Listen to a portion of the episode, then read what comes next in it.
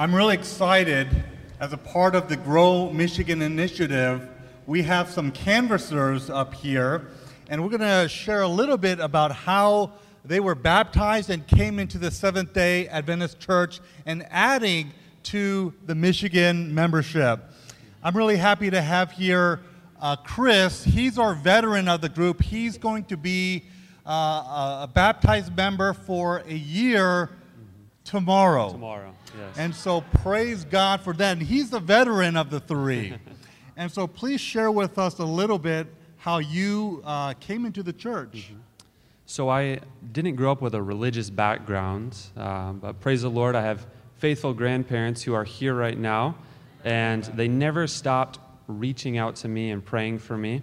And one day, my grandfather, on a phone call, he continued to try to get me to read the Bible and study the Bible. And so uh, after that phone call, I was really convicted to study the Bible. And so I went through all the lessons and I went through Unlock Revelation, which happened around the same time as those Bible studies.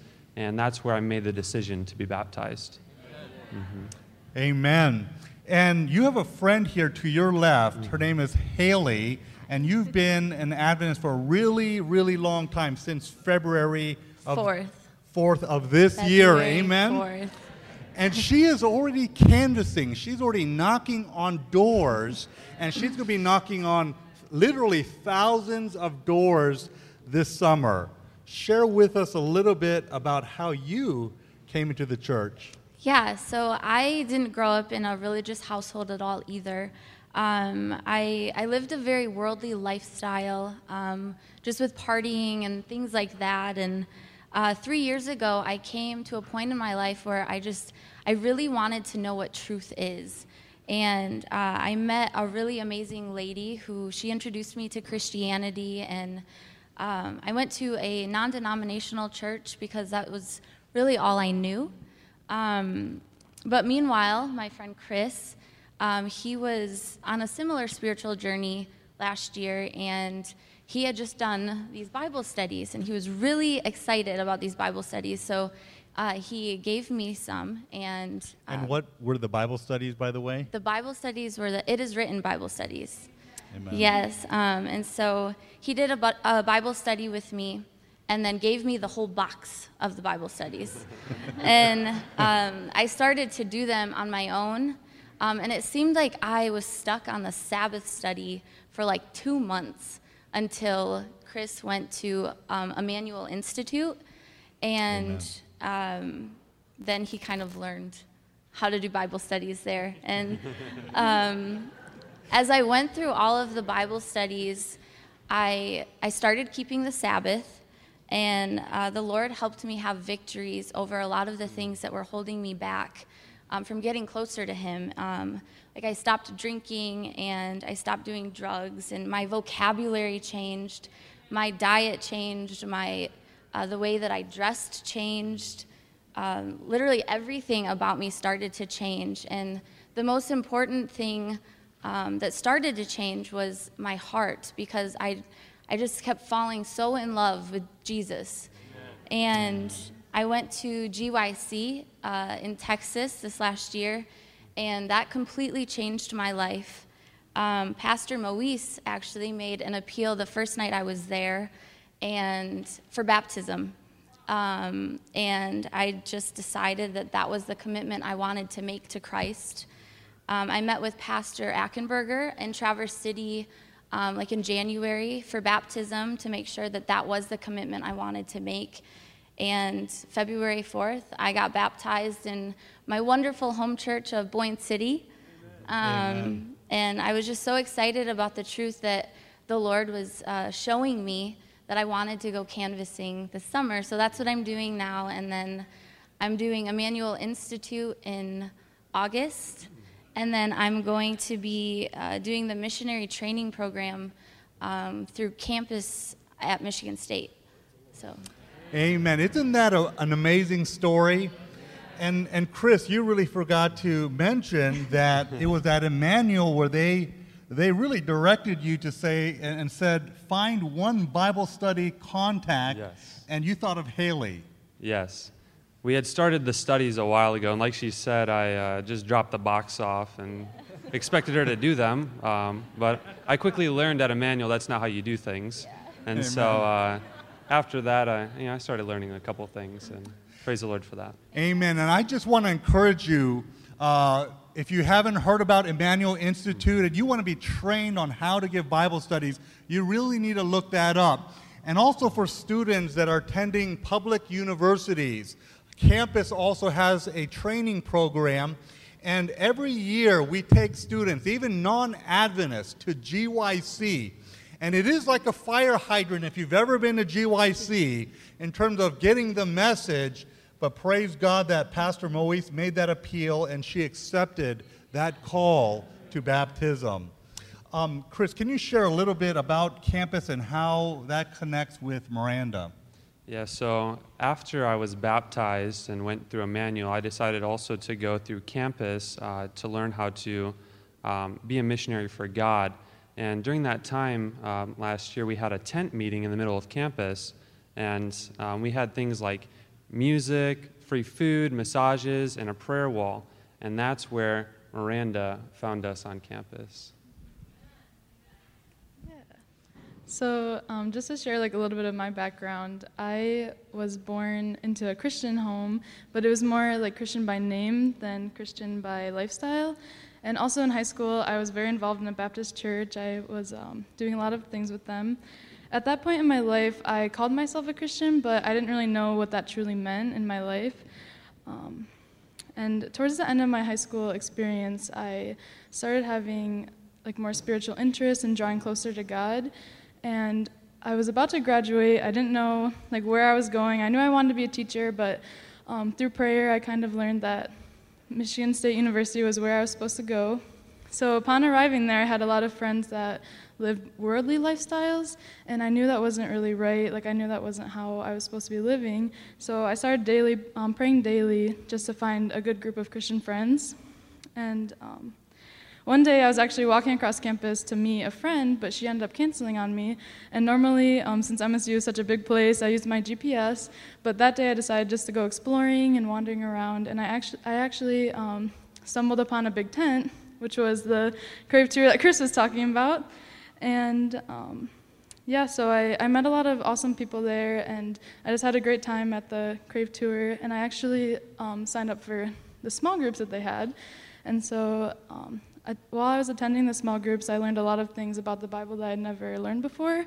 And I also just realized that God um, answered my prayers through the small groups. Um, I started hanging around with a lot of the people there, and I found family in them. They like turned into my family after a little bit, and um, yeah, their their Christian influence and just like the examples they had um, in my life, just by how they lived their lives, um, it just made like a huge impact on me and. I, while I was studying the Bible, I started to give up things in my life that um, God showed me weren't right, and God showed me um, that I should get rid of those things. And eventually, He impressed me to be baptized. And after talking to um, Pastor Jermaine Gale, I decided that I needed Jesus in my life and I needed to fully commit to Him. And so I did. I was baptized on January 28th this year, 2017. yeah. Amen.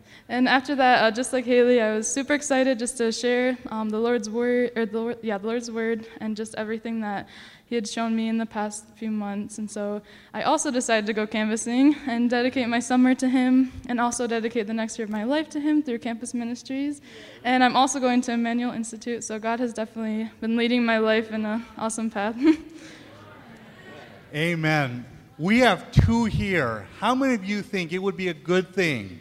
If we had hundreds up here next year because you, because myself, are giving Bible studies seeking the law so that we can hasten the soon return of our Lord and Savior, Jesus Christ. Let's go ahead and close out this session, and then we're going to transition to the Sabbath School panel. Let's bow our heads. Heavenly Father, we thank you so much for this time, this opportunity to see how you're working in the lives of young people. And Lord, where there are three here this morning, we pray for hundreds, if not thousands, in the state of Michigan to be won to the three angels' message and ultimately into the hands of Jesus Christ. So we pray in a special way for this work that's be done, being done. We pray for the three here that are knocking on doors this summer and the rest of the group that are working the doors throughout the state of Michigan. Bless their efforts and be with us as we discuss Sabbath school. May you guide us and lead us. May the words that be, are spoken not be our own words, but words from on high. We thank you, Lord. We ask this in the name of Jesus Christ, who answers all prayers if we ask in his name. Amen.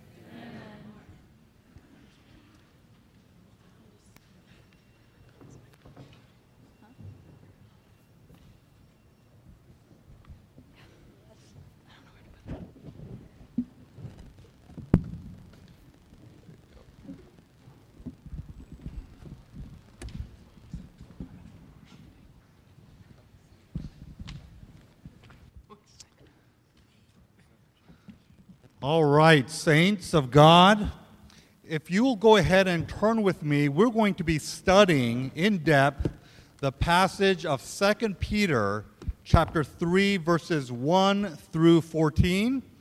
2 Peter chapter 3 verses 1 through 14. And I'm very happy and pleased to introduce our panel here. We have uh, Amy Ratsara, we have Chad Bernard. And by the way, we, re- we really need to welcome Chad back to the Michigan family. He never really left, you were always here in spirit. But praise God that Chad is back, and he'll be working as an associate with the youth department with Pastor Ken Micheff and Craig Harris. So, welcome back, uh, Pastor Chad. Also, Pastors Cameron DeVasher is no stranger to the Michigan family, and also Pastor Daryl Bentley. And so, welcome them. And of course, my name is Andy M., and I'm working with Sabbath School and Communications for the conference.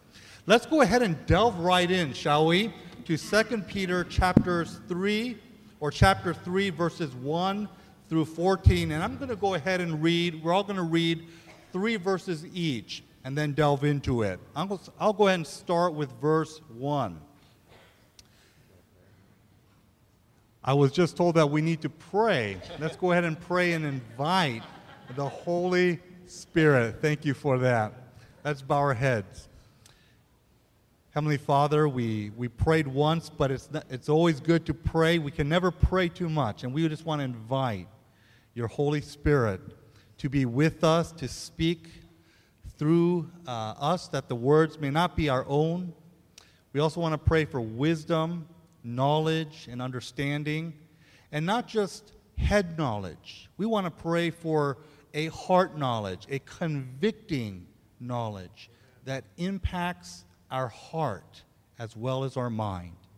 So be with us, be with the congregation. We ask all this in the name of Jesus Christ. Amen. Amen. Verse 1 Beloved, I now write to you this second epistle in both of which I stir up your pure minds by way of reminder, that you may be mindful of the words which were spoken before by the holy prophets and of the commandment of us, the apostles of the Lord and Savior.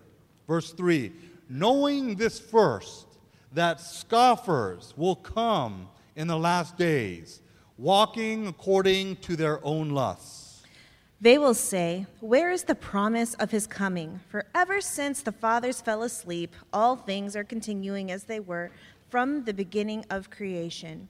For they believe, for they deliberately overlook this fact that the heavens existed long ago, and the earth was formed out of water and through water by the word of God. And that by means of these the world then that then existed was deluged with water and perished.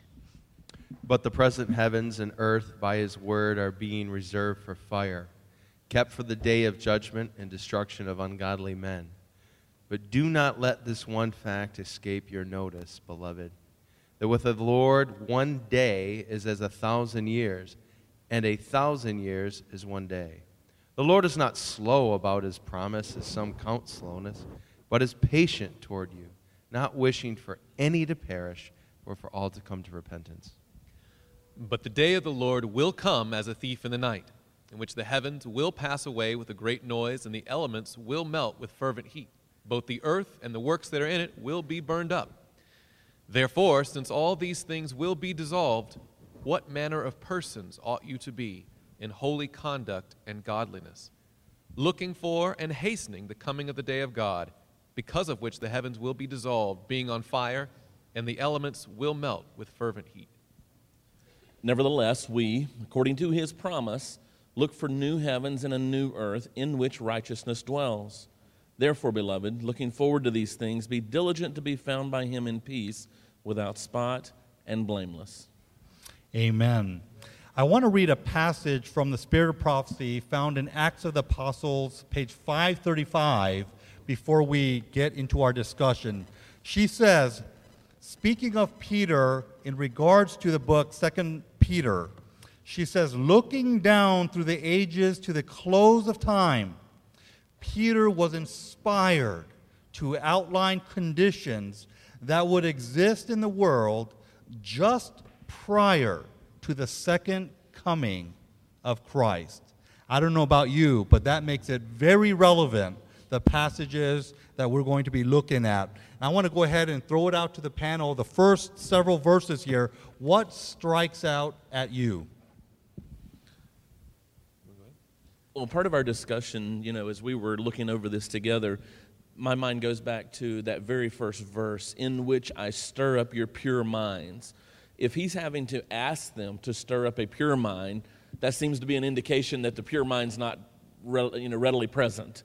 You know, what other mind is there? And we get a little, a little sense of that as we come, you know, further down, it says scoffers will come walking according to their own lust there in verse 3. So you seem to have this distinction set up of a pure mind versus a carnal mind. And he's calling them, hey, you're in that carnal mindset. I want you to break out of that. I want to stir up that pure mind. And if it can be stirred up, it's an indication that it was there at one time.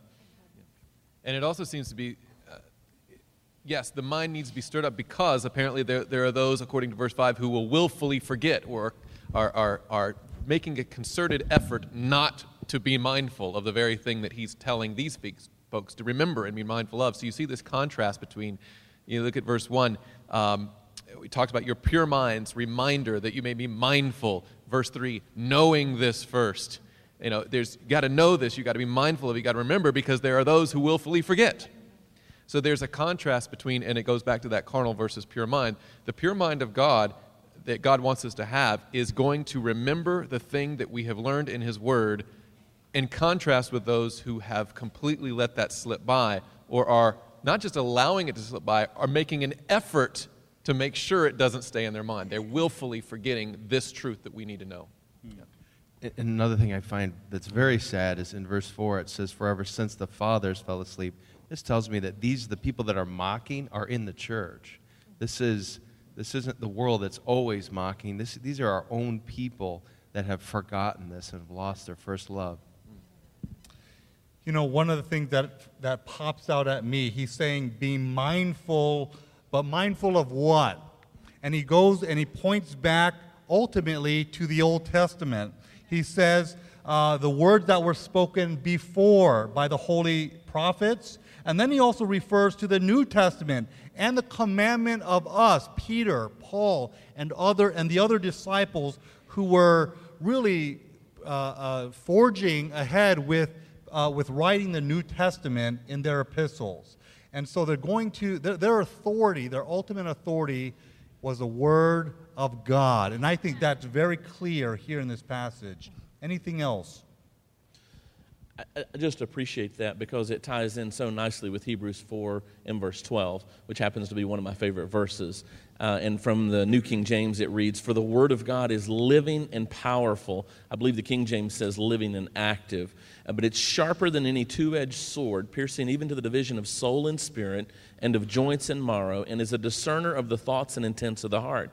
And so I think it's powerful that you bring that out. And the cure, because really that's what, that's what Peter is giving us. He's saying the cure for having a mind that is not stirred up with pure things is to get back in the Word. Amen. You know, the testimonies that we just heard prior to coming into our Sabbath school panel, what was the distinguishing factor? It was being in the Word, and it was knowing how to rightly divide the Word. I mean, I love the fact here, here's a box of Bible studies, go after it. Good luck with that. But how many of us have that mindset, right? Here, here it is. You're, you're going to naturally just know how to go through it. It's not always the case. And so when you had someone who was excited and then had the training mm-hmm. to know how to rightly divide the word of truth, and then that truth was taken in and it was accepted, it changed lives. Well, and you see also that in, in the testimony we just heard, powerful, by the way.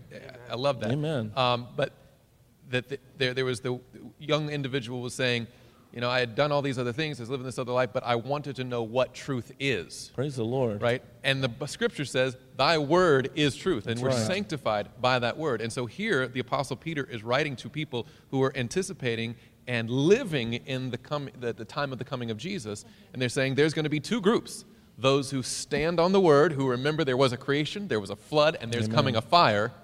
And then there's those who willfully forget those things. So keeping your mind stayed on the word of God gives you a richer personal experience and it gives you preparation for the coming of Jesus. And that's where we need to be today, is just standing on the Word of God. Amen. It's such an empty life to try and forget the only thing that can fill you. That's another thing that I'm processing is, is these people are trying to act like um, God might not be coming. And, and how many times have you heard it or have experienced it yourself? You try to fill uh, something in your heart that only God can fill with the world, and it's just empty and empty. And I hear this time and time with these new converses. I was searching and I couldn't find anything. That's because God is the only thing that can fill your heart. Amen. Amen. Amen. Let's go ahead and we have these words be mindful pointing back to the old the, the old testament and also their epistles. And then we get to the real content here. He gets into this fact that there is going to be at the end times scoffers. And if you look at that in the original languages it, it has to do with those who are mockers those who are ridiculing those who are making fun of those who are preaching the second coming of Christ. Can we expound a little bit about what Peter is talking about here? You know, I just think it's really interesting that when you start looking at these verses, that the very thing that they're mocking is the fact that um, the world has continued from the beginning of creation. They're overlooking the fact about how creation happened, but then also the way that the flood happens, and just how all these 2,000 years ago, Peter is exactly describing the way that things are, even some in some parts of our church, with the way that we look about how um, the way that people are trying to discredit the creation account that we understand from the Bible and discredit the flood account. But even this week, I was reading the news, and National Geographic posted this article. They found this dinosaur that's like one of the most best preserved fossils ever found and it still has skin, it still had organs, and they said the reason it was so well preserved is because it had gotten stuck in some sort of water. And you know, National Geographic is not going to say anything about the flood, but I was like, oh, of course, that's why it's such a well preserved fossil. he got stuck in the flood.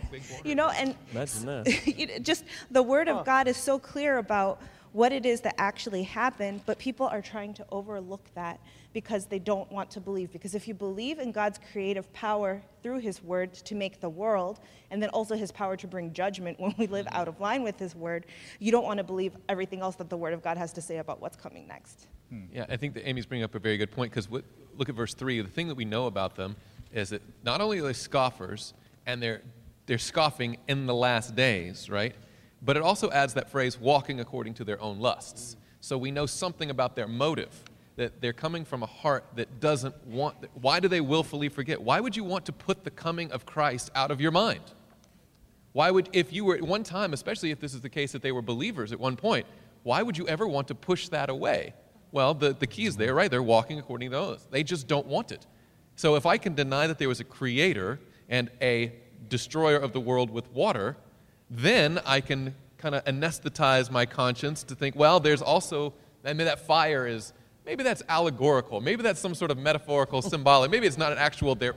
Mm-hmm. But Peter is saying, look, don't try to spiritualize this thing away. There's a literal God who made you, and you're accountable to him, and he's going to come back. Mm. And we're living in this time of judgment, especially now, those who are living in the days prior to it, when we know the, the investigative judgment is ongoing. That there is, it's, and, and you see it sometimes in the Seventh day Adventist Church, where let's talk about anything else but that. We're trying to willfully forget the one things that the crux of our experience right now is that there is a living Savior who's also our judge mm. and advocate, praise the Lord. Mm-hmm. But there is that process ongoing, and soon and very soon, we're going to see our King. Mm. And the, the, the, key in my mind is that walking according to the laws, they just old fashioned. you know, Jesus had to encounter people who were brilliant, lawyers who would try to, uh, uh, and not lawyer like, you know, esquire, attorney at law, but I mean like lawyers in the Word of God, scholars of the Scriptures, who would try to entrap him. And he, he would come back with these simple, beautiful truths, and they would be confounded by it. I, I think of like Nicodemus. He must be born again, and, he's, and he loses it. And, and Chri- in fact, in John chapter 3, in his conversation with Nicodemus, Jesus laid out what the problem was. Why can you, otherwise brilliant people, not see the basic truth of what I'm trying to say? It's found in verse 19 and 20. John chapter 3, verses 19 and 20. And this is the condemnation that the light has come into the world, and men loved darkness rather than light because their deeds were evil. For everyone practicing evil hates the light and does not come to the light, lest his deeds should be exposed. Why do these people in the last days not want to know about a coming of Jesus or a sitting judgment? Because they'll be accountable, and they just, oh, can we just call it what it is? They're just old fashioned like sin. I just would rather do, I being not me, but the general, the carnal I that we all share, right? It, without the renewing, regenerating grace of Christ, we would prefer darkness to light. And that's the underlying issue. Why have these people become scoffers? Because they like sin more than they like their Savior. That's the bottom line. And I, and I think a part of that as well, I totally agree with you. But, you know, we have been called by God to be His peculiar people. Now, sometimes we take that a little far and we want to be weird. We don't have to be weird, Venice, right? But peculiar means that I'm different from the world, right? There's something about me that separates me from the world. And, and the less we are in the Word of God, I am thoroughly convinced, the less I am willing to be different from the world. And we see this in academic settings. Now, please don't anybody leave here thinking, oh, Bentley's against uh, academia. That's not what I'm saying. But I have seen within certain circles of academia that I'm more concerned about impressing colleagues. I'm more concerned about looking like I am in tune with everybody else than I am being true to the Word of God. Hmm. Look at the controversies that we've, I mean, we've had to review our fundamental belief, number six, the wording, just to take away ambiguity that we believe in a literal six day creation, seventh day, you know, seventh day week Literal, there. consecutive, contiguous, Can- 24 hour of recent. Oh my Yeah, let's it go was through a day. The, let's go through the whole day. thing, right? I mean, and if the fourth commandment doesn't make that clear in six days, it didn't say in six eons. Oh, and, but but it, all of it comes back to that. I want to impress people around me sometimes, mm. and I'm less concerned with being true to the Word of God. When look at the mountain of archaeological and historical evidence that we have that verifies the Scripture. Mm, mm. Over and over, we're seeing the Word of God is the one rising to the top as having the truth. And, and I just want to add that Peter here assumes that the flood did in fact take place. And as a matter of fact, he uses it at, as the basis for believing in the second coming mm. and, and the judgment to come. So that's a powerful point. The other point I want to bring out, and that is if you read in Patriarchs and Prophets in regards to the antediluvian world, when Noah first preached that message of the flood, you better believe that all those Adventists back then were startled by that message. 120 years later, only eight individuals are walking into that ark. And there's something about the Word of God testing you through time to see if your faith is truly standing uh, on the Word of God. Amen. Amen. I think I see a holy sarcasm here. Maybe, maybe that's just because I could be sarcastic from time to time. In verse 5, where he says, It escapes their notice. Like, duh, the whole world has been decimated by a flood. We all know there's been a flood. To try and act like nothing has changed since the beginning of the world is, is crazy. here's, and I like what you said about you just like sin more. If I want to do something, there really isn't any, there isn't enough evidence to stop me from it. That's right. And I, I, when I've talked to young people and they, they, they, they ask me a question, really what they're saying is, I don't want to do what your church is saying you should do. And what I like to do is just kind of, how much evidence would you need to be convinced? Like that was, I had a conversation just re- recently, like, how much evidence would you need? I was talking to this lady uh, at a library. I, I, went to drop off books at 9 o'clock on a Saturday night, really weird. She was out smoking a cigarette. Uh, I thought she was homeless, but she was just outside. And we got into a 45 minute discussion on evolution, which was crazy. She was an agnostic, and it was a good time. But basically, halfway into our conversation, I said, What would it take for you to believe something? You know what she said? She said, It would take God Himself to come down and smack me and say, Well, I won't tell you what she said, but she basically said, You know, get your stuff together. Did you smack her?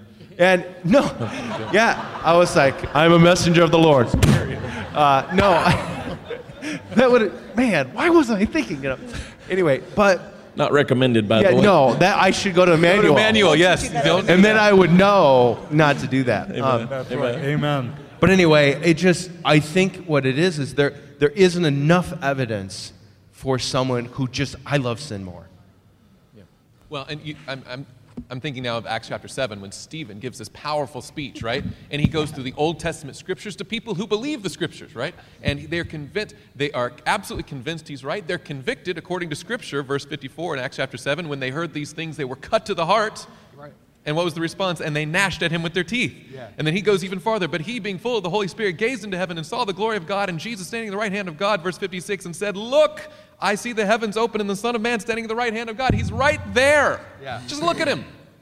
Then they, and then look at their response, verse 57. Then they cried out with a loud voice, stopped their ears, and ran at him with one accord. Hmm. They, lit- they were trying to physically stop the truth from coming in because they had no excuse, they had no answer, there's no comeback they could give, except they just wanted to just shut him up as quickly as possible. as, as quick as possible, just stop the truth from coming in. Uh, Ellen White says they acted more like beasts than human That's right. at that moment. That's right. And many times, this is what sin does. When it gets in the heart, it's not about a head knowledge because I think that there are many people eh, preaching enough evangelist campaigns.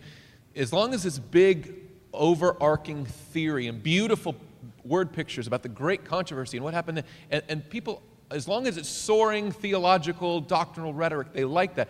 But when it comes into incredibly practical, tangible, daily life change, stuff that you have to do on a Tuesday, you know? Like when it comes to uh, uh, the great controversy theme, love it. The seventh day is the Sabbath, mm, I don't, and- and they'll say, I don't quite see it. Yes, you do. you just like You sin just, more. you just don't like it. That's right. Let's just call it is. The, You can do that with the health message, with dress reform, anything that cuts across your carnal will. Mm-hmm. All of a sudden, it's very pious to say, "Well, I just don't quite see that. I don't understand." You look at it from no. We're all looking at the same way. You just don't want it. Anyway, I need to go to Emmanuel too. Right, yeah, 'cause How to she a probably better wouldn't appeal. say that Yeah, to that's not. How, but that's the right. crux of the issue, right? That they, That's that they are right. wandering after their own lusts. You know, there's, there's an old adage that's, that's sometimes used, and I've used it in evangelism the same sun that hardens the clay is the same sun that melts the wax. Hmm. And it really comes down to, just like Pastor Cameron was saying, it comes down to the condition of the heart. Where is your heart? Is your heart surrendered to God? And go back to verse 1. I, I don't mean to you know, beat the dead horse, so to speak, but stir up that pure mind. The pure mind is a reference to the condition of the heart. We use that metaphorically, oh, is your heart in the right place? But really, we're asking, is your head in the right place? Do you consciously and cognitively want to accept what you have been shown, or are you going to continue to make excuses for it? And, and I guess the, the, my, my prayer is often, Lord, keep my heart in the condition that it will melt. Let my heart be in the condition that it will melt under your word, under your love. So, Amen. Praise the Lord. I, I want to transition now as we move forward. If you go to verses 7 and 8, he makes draws this application, Peter does, that that same word that was reserved for fire is now, or for, for the flood, is also now reserved in our day for the judgment that is to come. And then he talks in verse 8, the one day is as a thousand years. And then he goes to verse 9. Uh, and let's look at these next few uh, verses here. Uh, talks about the Lord not being slack concerning his promise, that the Lord is going to come as a thief in the night. Does that mean that the Lord is going to come as a thief in the night to Bible believing Seventh day Adventists, converted Adventists? Well, we probably need to define some of the parameters, right? And one of the, the, the parameters that I want to diffuse, you know, it, it, was very popular years ago, this Left Behind series. And we, we understand that was a series of novels, but we also understand they're not based on solid biblical theology. But the, the, one of the primary concepts, though, within a secret rapture you know, mindset is that Christ has to come and steal away. And so that they hone in on these passages that mention Christ coming as a thief. I'm here to tell you Christ does not have to steal that which he owns. Hmm. Amen. 1 Corinthians chapter 6, 19 and 20 says, Know you not that your body is the temple of the Holy Spirit and that you are not your own? Why? You were bought with a price. And so Christ has purchased me. He has ransomed me. He does not have to steal me because he owns me. Amen. And so I want to diffuse the element that he's coming to steal away his people. He doesn't have to come sneaking and slinking around. He's going to come in glory. He's going to come in magnificence. All of heaven is going to be. I'm sorry, I get just a little excited. But Amen. Preach it. So what element? So then it begs the question: What element of the thief coming? Nobody looks in you know Google and says, "Man, I need a thief to come. Let me call and schedule a thief." So it's the unexpected arrival is the element of the thief that's, that, that I think we need to focus on. Uh, it's interesting that Paul says um, in 1 Thessalonians 5 4, but you, are, you, brethren, are not in darkness that the day should overtake you like a thief. Um, I don't claim to know the day or the hour that he's coming, but prophetically, really, is would we be shocked if he came this year? You know what I mean? Like, man, I didn't see that coming. Like every prophecy, right? Every, every time prophecy has been f- fulfilled. We're, we're just waiting expectantly. So it's not like we could be upset at, at all. And, and, and the, the beauty of, of being a Seventh day Adventist Christian in 2017 and have the beauty of the truth that He's given us is that we can look up expectantly at that He's coming and we can share with everyone around us so that we all can go to heaven together. Amen. That's the beauty of it. Amen. Amen. And I think that's what's so encouraging about this passage because I know there are people in my life who have not yet made a decision for Jesus. And if he were to come today, you know, I know how that would end for them. But that we know from verse 9 that the Lord is not slow to fulfill his promise, as some count slowness, but is patient towards you, not wishing that any should perish, but that all should reach repentance. Amen. That the reason why it feels like it's taken so long is because God wants as many people as possible not to be caught off guard by like a thief coming into their house, but rather to be expecting that roar that's going to be coming at his second coming. And that's our privilege in order to prepare other people to be ready for that. Amen. Yeah, and, and again, that the slow or slack concerning his promise. It, it, we, if someone were habitually late to say a job or something, it wouldn't take long at all for us to ascribe motive to that slowness, right? We would say either they're lazy, they're forgetful, or they just don't care about the thing.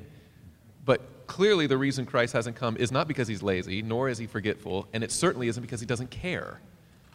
In fact, it's quite the opposite. It's because he's mindful and does care that he's doing this. Is a purposeful delay for the purpose there that all should come to repentance. Hmm. Now, you could almost take solace in that and say, well, first of all, I think it's a divinely brilliant plan not to give us the time of the second coming. Amen. I think of I mean, you look at every other element of Christ's ministry on our behalf, from his incarnation, the timing and location, all the details of that. You look at his, his, his uh, the beginning of his public ministry, his death on the cross. I mean, you look at Daniel chapter 9, and it outlines boom, boom, boom, boom, boom. Then you have the ascension into heaven. You have the beginning of the most holy place ministry in 1844 on it to the day, October 22. So every aspect of that until the second coming is outlined to a T. This one, however, he says, You don't know the day or the hour. And I would have to imagine he's done everything for our benefit so far, so somehow this has to be in our best interest for us not to know. Amen. Hmm. And I would think if the Lord told us, okay, you have six years, if we knew that was coming, how would we live differently? And I, I would imagine there's many people who would say, all right, I've got six years, how much, and you start making a calculus in your mind. How much time do I need to get right? I mean, like translation ready right. Six months, a year? And you start, seriously, probably would rationalize and justify or whatever. And there's, there's two huge problems with that, even if the date were spot on accurate. Problem number one is you might schedule for your rep- repentance to come in five years and the bus find you at year four, That's right. right? None of us are promised tomorrow. So there's an urgency outside of the soon coming of Jesus because we have today. This is the day we should choose because we hmm. don't know that we've got the next day.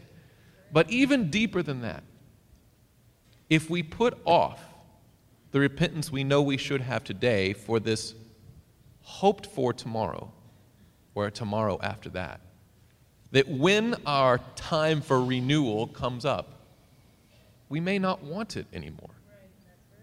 The urgency of the preparation for the second coming is not, it, it goes back to that heart change. Do I actually want to be with Jesus? Hmm. Or am I just doing it to get in?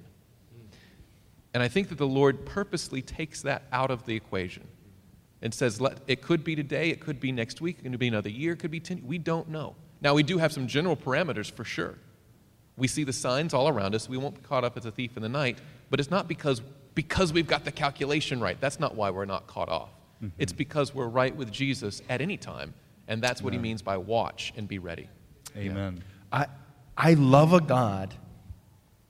I think of John 6:39, and this is the will of him who sent me, that of all that he has given me, I lose nothing, but raise it up on the last day. Hmm. I love my God because he waited for me.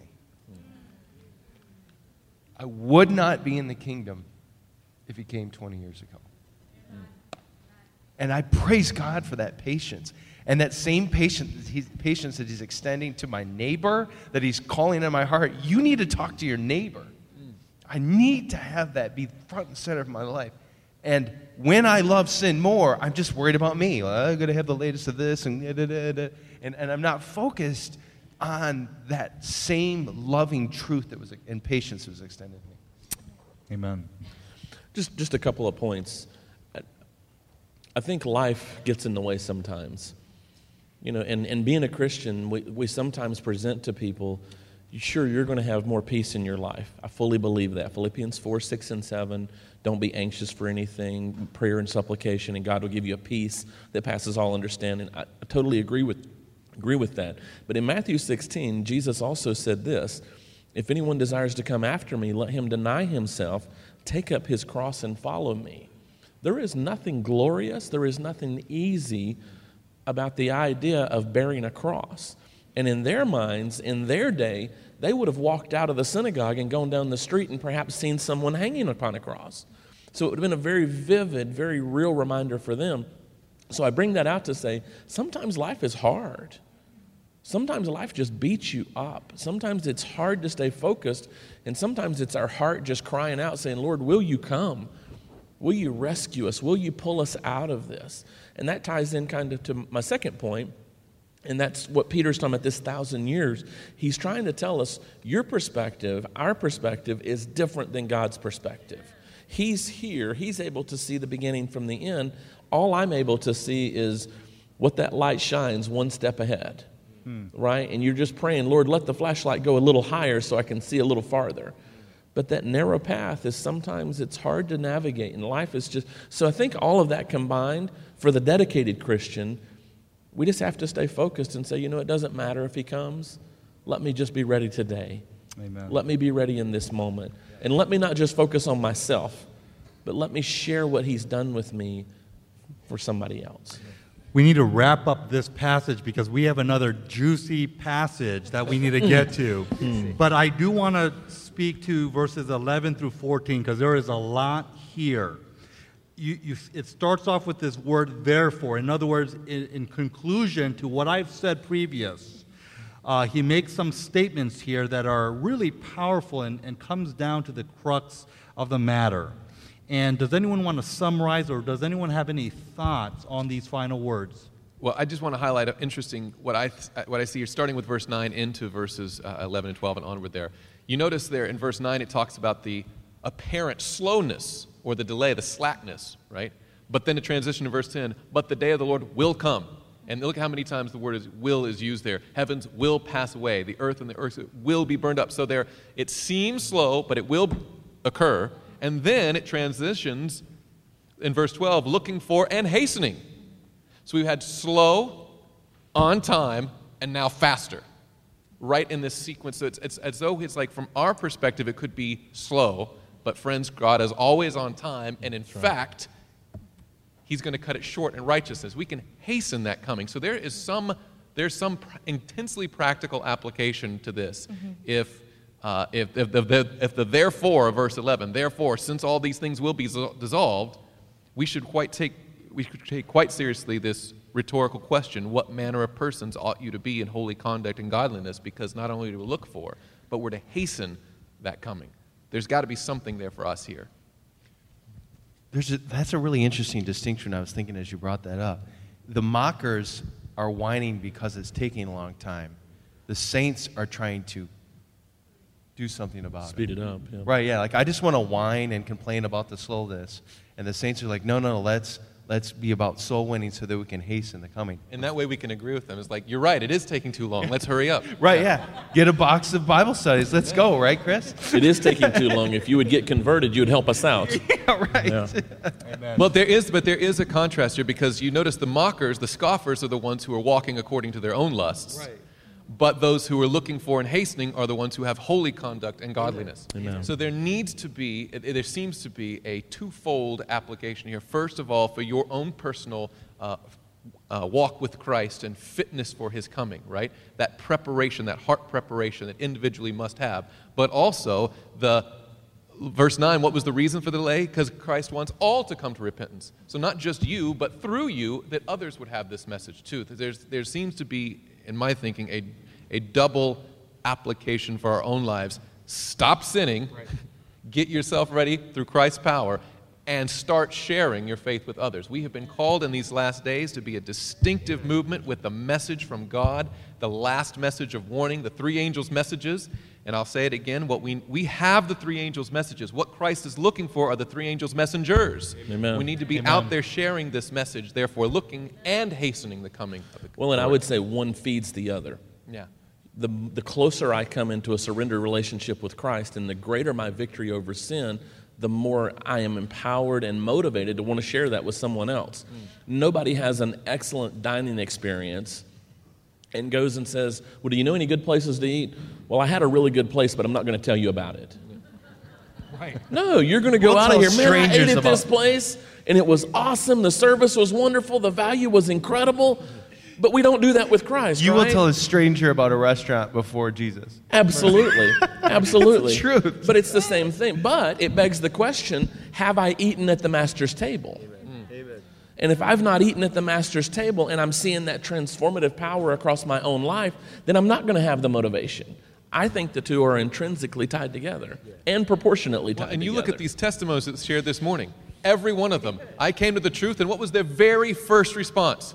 Let I went and told somebody. somebody. Praise so the this Lord. guy told this lady and this one, and, and now we have the triple, trickle down effect, and that's exactly how Christ intended it to be. He could proclaim the message through the Holy Spirit's power to just plant it in the head or write it in fire across the sky, but he has chosen in his wisdom to let humanity reach for work for humanity. And so we are called to not only, you know, we were talking about last night, there's no such thing as a Christian hermit. You know, you can't it's not to be cloistered away in some sort of like glass jar, a fragile little uh, uh, uh, righteousness. There's supposed to be a righteousness that works, that, that goes to work for Jesus Christ. I, I, I'm truly convicted that the Lord is looking for more than mere faithfulness in his people. He's looking for usefulness from his people. Amen. That, that, we, that, that, that you cannot, there is no faithfulness without usefulness in his Amen. cause. And there's an urgency to this that I think is right here in Grove, Michigan. Yeah. Now, I know you're trying to get to this other passage. We are, and, and let me just uh, say this, Pastor Darrell, that we can actually refer back to this because they are related. as we already know. And so let's go ahead and turn to Matthew chapter 24, verses 43 through to 51. And, and please hold that thought there, Daryl. And we're going to go ahead and read this. Let's, let's do three verses again each. And we're going to end with this passage, which is, which is really relevant to what we have read thus far. Verse 44 But know this, that if the master of the house had known what hour the thief would have come, he would have watched and not allowed his house to be broken into. Verse 44 Therefore, you also be ready, for the Son of Man is coming at an hour that you do not expect. Who then is a faithful and wise servant, whom his master made ruler over his household to give them food in due season? Blessed is that servant whom his master will find so doing when he comes. Truly I say to you, he will set him over all his possessions. But if that wicked servant says to himself, My master is delayed, Shall be- and shall begin to beat his fellow slaves and eat and drink with drunkards. And the master of that slave will come on a day when he does not expect him, and an hour which he does not know, and shall cut him in pieces and assign him a place with the hypocrites. Weeping shall be there, and the gnashing of teeth. This passage here, this parable reminds me of what you said, Daryl, that, that the thief component, the motif, has to do with the fact that Jesus is going to come at a time that is not expected for those who are not ready. And I know you had something else to say. I did, but I'm saving it for, for just a moment. But I, I totally agree with you. And but notice what happens too, as we come a little further down in the passage, verse 49, especially where I'd like to focus for just a moment. He began this evil servant begins to beat his fellow servants. So so notice the transition that takes place. Somewhat the indication is as servants, they're both in the church right? We're talking about church members. And so when our eyes are taken off of God, when, we're ta- when our eyes are taken off mission, really, right? Because to say that the master's coming, that's what we're here to tell the rest of the world. So that's our mission, right? Jesus is coming. Get ready to meet him. Let, let your life be surrendered to him. Let him save you and rescue you from your sins. If we get focused or, elsewhere other than mission, notice what happens. Begin to beat his fellow servants. It comes back to that willfully forgetting. It comes back to that carnal mind that we studied back in 2 Peter. The scoffers, these things are intrinsically tied together. So I'm, I'm glad you brought us to this passage. And I think just jumping off that, it's a really practical thing that we can do as a heart check, even in our own churches, that am I getting into wars and quarrels with other people? Am I beating my fellow servants or am I getting beat? And where is that coming from? When you go to James chapter 4, verse 1, it says, you know, what causes quarrels and what causes fights among you? Is it not that your passions are at war within you? And then verse 4, you adulterous people, do you not know that friendship with the world is enmity with God? Therefore, who wishes to be a friend with God, um, a friend of the world, makes himself an enemy of God.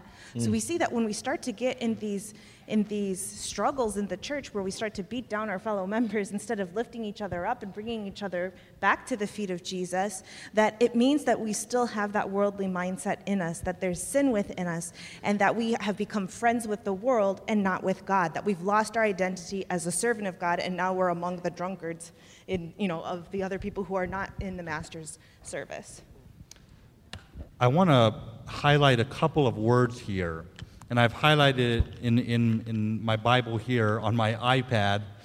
It says here, uh, the, these words strike out at me. This word ready in verse 44 be ready, right? And then you also have in verse 44, or the, the, the 43, to, to watch. What is Jesus referring to when he's saying we need to be watching? We need to be ready this is a very practical question.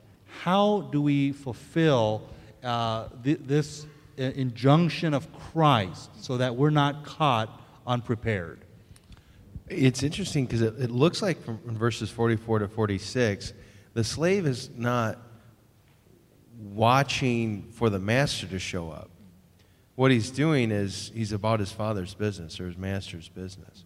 So, what is that business at this time? And like, what God is God is delaying. So, what should we be doing right now? Are we supposed to continue to just look up at the sky, or, or you know, what's the point? What what should be we be doing? I think, in a very practical sense, it goes back, Chad, to what you were saying. The prophecies have been fulfilled.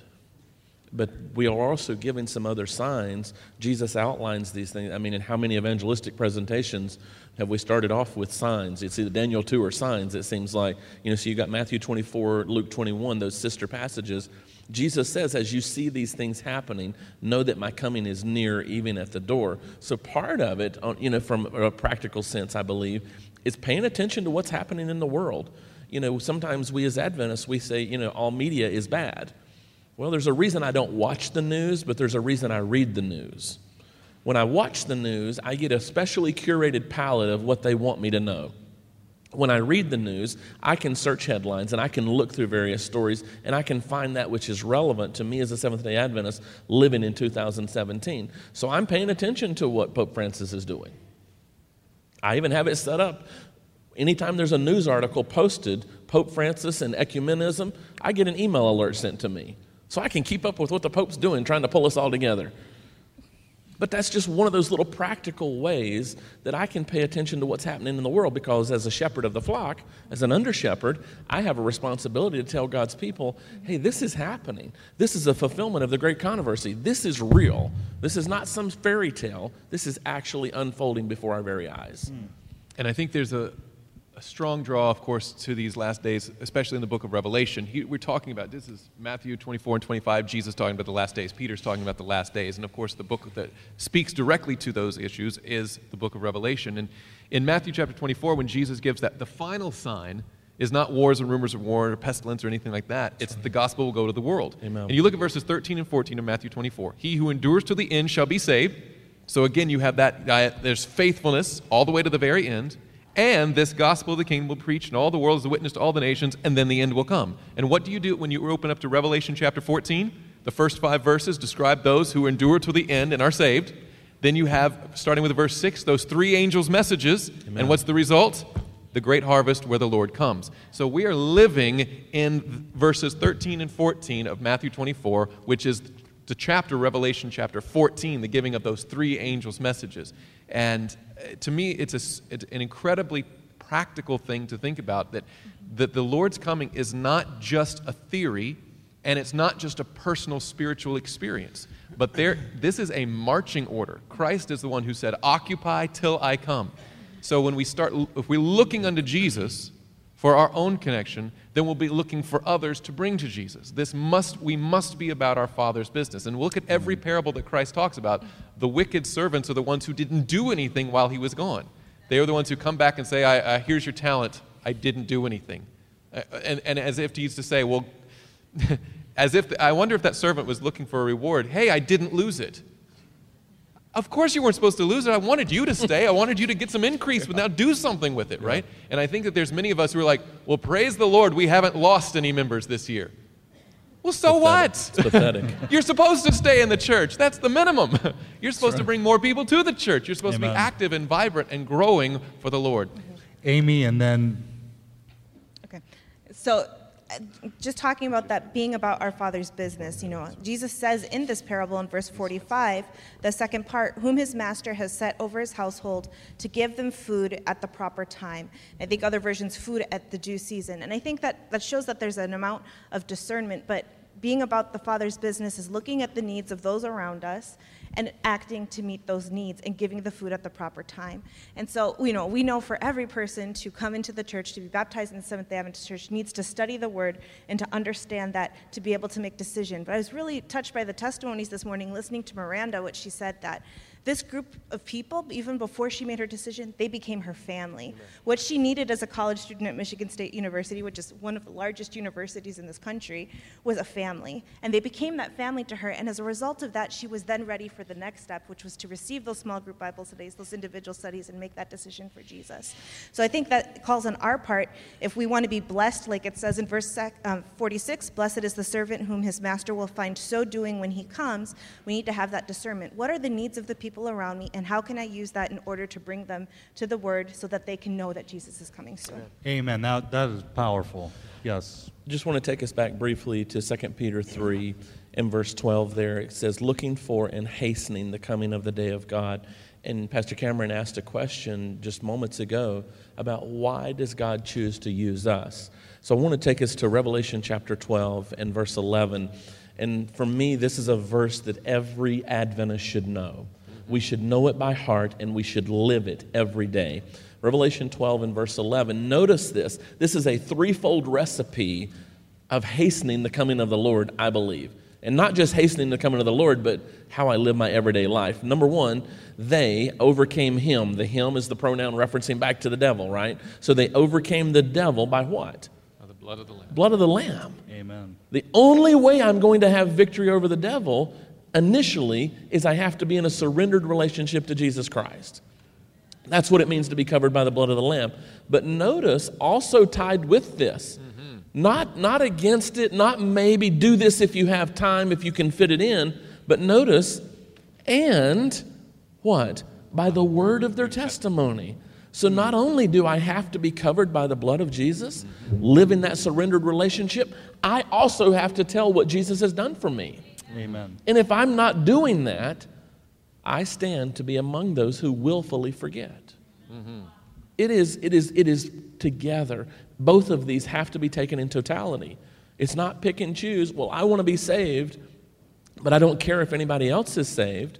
That's the ultimate in selfishness. And Chad, you were talking about what, what was that? that Penn Jillette, yeah. yeah, Penn Jillette. What was that quote that he said? Something about you have the information about, about your God, but you don't live like a Christian, or something like that. But while he's looking at that, I just noticed the third part too. And there's a third part to the recipe, and they did not love their lives to the death. In other words, I love the world to come more than the world that I'm currently living within. Yeah, Penn Jillette is, uh, I, I don't know if you heard of Penn and Teller, they're mus- um, magicians, but uh, he said, he's an atheist, a, a very popular, famous atheist. Prominent. He says, I've always said that I don't respect people who don't proselytize. I don't respect that at all. If you believe that there's a heaven and a hell and people could go to or could be going to hell or not getting eternal life, and you think that it's not really worth telling them this because it would make it socially awkward, and atheists who think people shouldn't proselytize and who say just leave me a- alo- alone and keep your religion to yourself, how much do you have to hate somebody to not proselytize? Mm. How much do you have to hate somebody to believe everlasting life is possible and not tell them that? I mean, if I believe beyond the shadow of a doubt that a truck was coming at you and you didn't believe that truck was bearing down you, on you, there's a certain point where I just tackle you. And this is more important than that, So ma- says the atheist. So maybe you should have slapped the woman. Right. yeah, maybe. I, I, I Yeah. don't know. But, Yeah. but in practical terms, Yes. Andy, you're asking something practical. What can I take? What can I take away from this lesson? I have to be surrendered every day. I can't be playing around with sin. And there's this idea that's being popularized in non Adventist circles and even in some Adventist circles that I can be saved in my sin. But it explicitly says in Matthew chapter 1 and I believe verse 22, somebody check me, Jesus came to save them from their sins. And so I have to live in that surrendered relationship. But then I need to get to Emmanuel if I don't know how to do Bible studies. I need to talk to my pastor or elder or somebody in the church that knows how to give Bible studies, teach me how to do it because I have to be sharing my faith. And I better be falling out of love with the world. Amen. And I, we do need to close. And so I want to summarize what I'm hearing from you, and let's just make it as practical as possible, is that Jesus is coming soon. Amen. And we have a three angels message to share to the world. And even an atheist is telling us, you are not doing your job. You, how much do you have to hate me to, in order to not tell me of what is to come? And I'm going to throw out a little curveball that's typically not done at the Sabbath school hour. And if I get fired, that's fine. I think it'll be worth it. I want to close off with a, a quote for, for one of the purposes of the Sabbath school hour. It says here, our Sabbath schools are nothing less than Bible societies. This is a little society here. And in the sacred work of teaching the truths of God's Word, they can accomplish far more than they have hitherto accomplished. Do you believe that our Sabbath schools can improve today? Yes. Amen. And you and I have to be the agents. We can't wait for the pastor, we can't wait for anyone else. Then it goes on to say that's one component, a Bible study society. The second component, the Sabbath school, when rightly managed, possesses marvelous power and is adapted to doing a great work. There's a work to be done. And what is that work? But it is not now what it may and should be. The influence growing out of Sabbath school, this hour, right now, should improve and enlarge the church. Praise the There Lord. is a work of evangelism that needs to be done. How many of you, and, and it was referred to here, the, the testimonies of those three young individuals Amen. who have surrendered their lives to God. They're not even six months old mm. as Seventh day Adventists. And again, we need not three here next year, we need hundreds. And I want to make an appeal, and we're going to close with a prayer. How many of you want to make a decision to commit yourself to finding one baptism study from now to the end of the year? And say, Lord, I know you're coming soon. We've been studying it. And now I want to turn what I've learned up here into heart knowledge and then ultimately into action. And if, if that is you, I'm only asking for one Bible study contact. I'd like to ask for you to stand up and say, Lord, I want to commit to a Bible study and win souls into this into the kingdom of heaven. Now what this means with all of you standing up is that we're not going to be able to fit all the baptismal candidates up here next year. Amen. We have a strong, a powerful evangelistic series coming up the end of September. It's time to work now so that they will fill those chairs and Jesus will come because a revival and a reformation took place at the Sabbath school hour. Bow your heads with me as we pray for God's Spirit to help us in this process. Heavenly Father, we thank you for the power of the Word of God. We can't do it without it. We can't do it without your Word to empower us, to motivate us, to transform our lives from the inside out. You see each and every person here standing, committing themselves to look and search. We're not talking simply about Bible studies that have come through BibleStudyOffer.com. We have 3,000 of those. But we're looking also to enter our workplace, to enter the grocery market, to go to the gas station, the highways and the byways, and to seek out souls and get them into their homes and our homes, studying the Word of God. Lord, we pray for revival. We pray for reformation. This will not come unless we pray for it, pray for it, and do something about it by your grace. We thank you, Lord. Be with us, we ask, in Jesus' name. Amen. This media was brought to you by Audioverse, a website dedicated to spreading God's Word through free sermon audio and much more. If you would like to know more about Audioverse, or if you would like to listen to more sermons, please visit www.audioverse.org.